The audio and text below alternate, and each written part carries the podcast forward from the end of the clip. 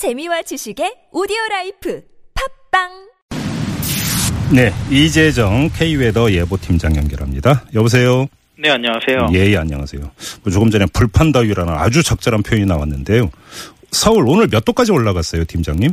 네, 어제 서울 지역에 올여름 첫 폭염 특보가 폭염 경보가 발령된 등 예. 중요한 일부 지역을 제외한 전국 대부분 지역에 폭염 특보가 내려지며 예. 폭염이 절정을 보이고 예. 불판더위, 살인 폭염 등 여러 신조어까지 나오고 네. 있습니다. 네. 오늘도 서울 대표 관측소가 위치하고 있는 종로구의 경우에는 네. 낮 최고 기온이 35.7도까지 오르며 어휴. 올 들어 가장 높은 기온을 기록했습니다. 어디는 37도까지 올라갔다는 보도도 있던데 그건 아니었습니까?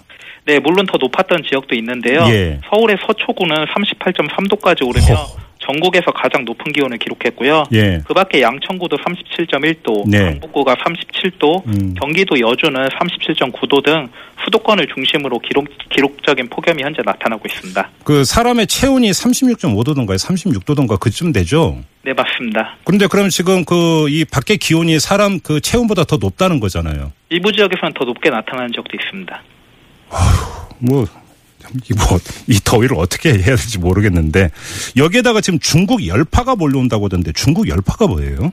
네, 현재 중국 북부 지방을 중심으로 대기 상층까지 강력한 고기압이 위치하면서 예. 예년보다 5에서 많게는 10도 정도 높은 고온의 구역이 위치하고 있고요. 예. 근데 이 지역의 열기가 마치 파도처럼 한반도로 이동해 온다고 하여서 네. 이것을 중국 열파라고 현재 표현하고 있습니다. 그럼 더 더워지는 겁니까?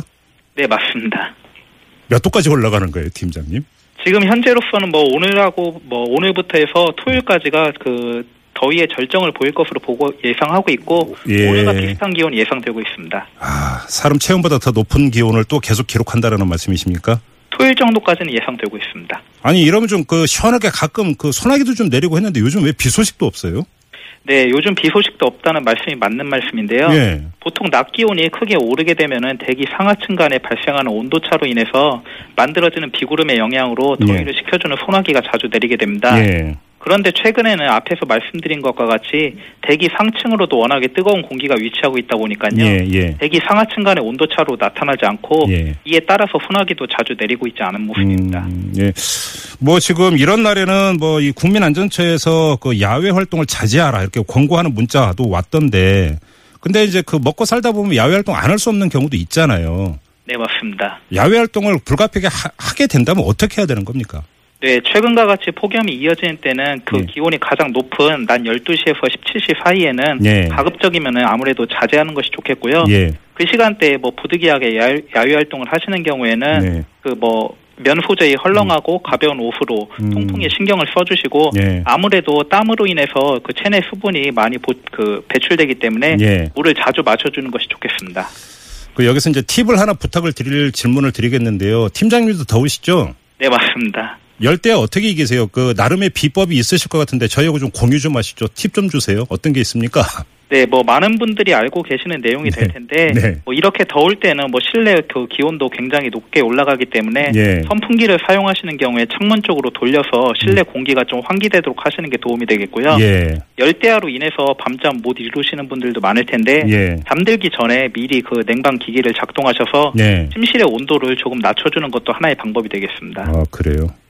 또 다른 거 없어요? 좀 비법 없습니까, 팀장님? 저도 뭐 특별한 비법 아이고, 그렇죠. 그냥 이겨내야 되는 거죠. 네 맞습니다. 어떻게 이번 주 지나면 좀 한풀 수그러들까요? 지금 절정은 토요일까지로 예상하고 있고 예. 일요일부터는 좀 차츰 그, 그 더위의 기세가 누그러질 것으로 보고 있지만 예. 음. 아무래도 8월까지는 폭염하고 열대야가 좀 빈번하게 나타날 것으로 보고 있습니다. 우리는 흔히 이제 그 초복, 중복, 말복 지나면 이제 더위도 한풀 꺾인다 이렇게 알고 있는데 이제 말복 며칠 안 남았잖아요. 네 맞습니다. 그럼 좀 꺾일까요, 정말로? 네 맞습니다. 아, 맞습니까? 네, 그냥 그거 기대하는 수밖에 없네요. 네 그렇겠습니다. 알겠습니다. 자, 여기까지 들을게요. 고맙습니다, 팀장님. 네 고맙습니다. 네, 지금까지 K웨더 이재정 예보팀장과 함께 했고요.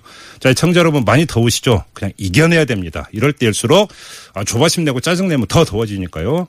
여유 있는 마음이 가장 좋은 팁인 것 같습니다. 자, 6시 26분 24초 지나고 있습니다.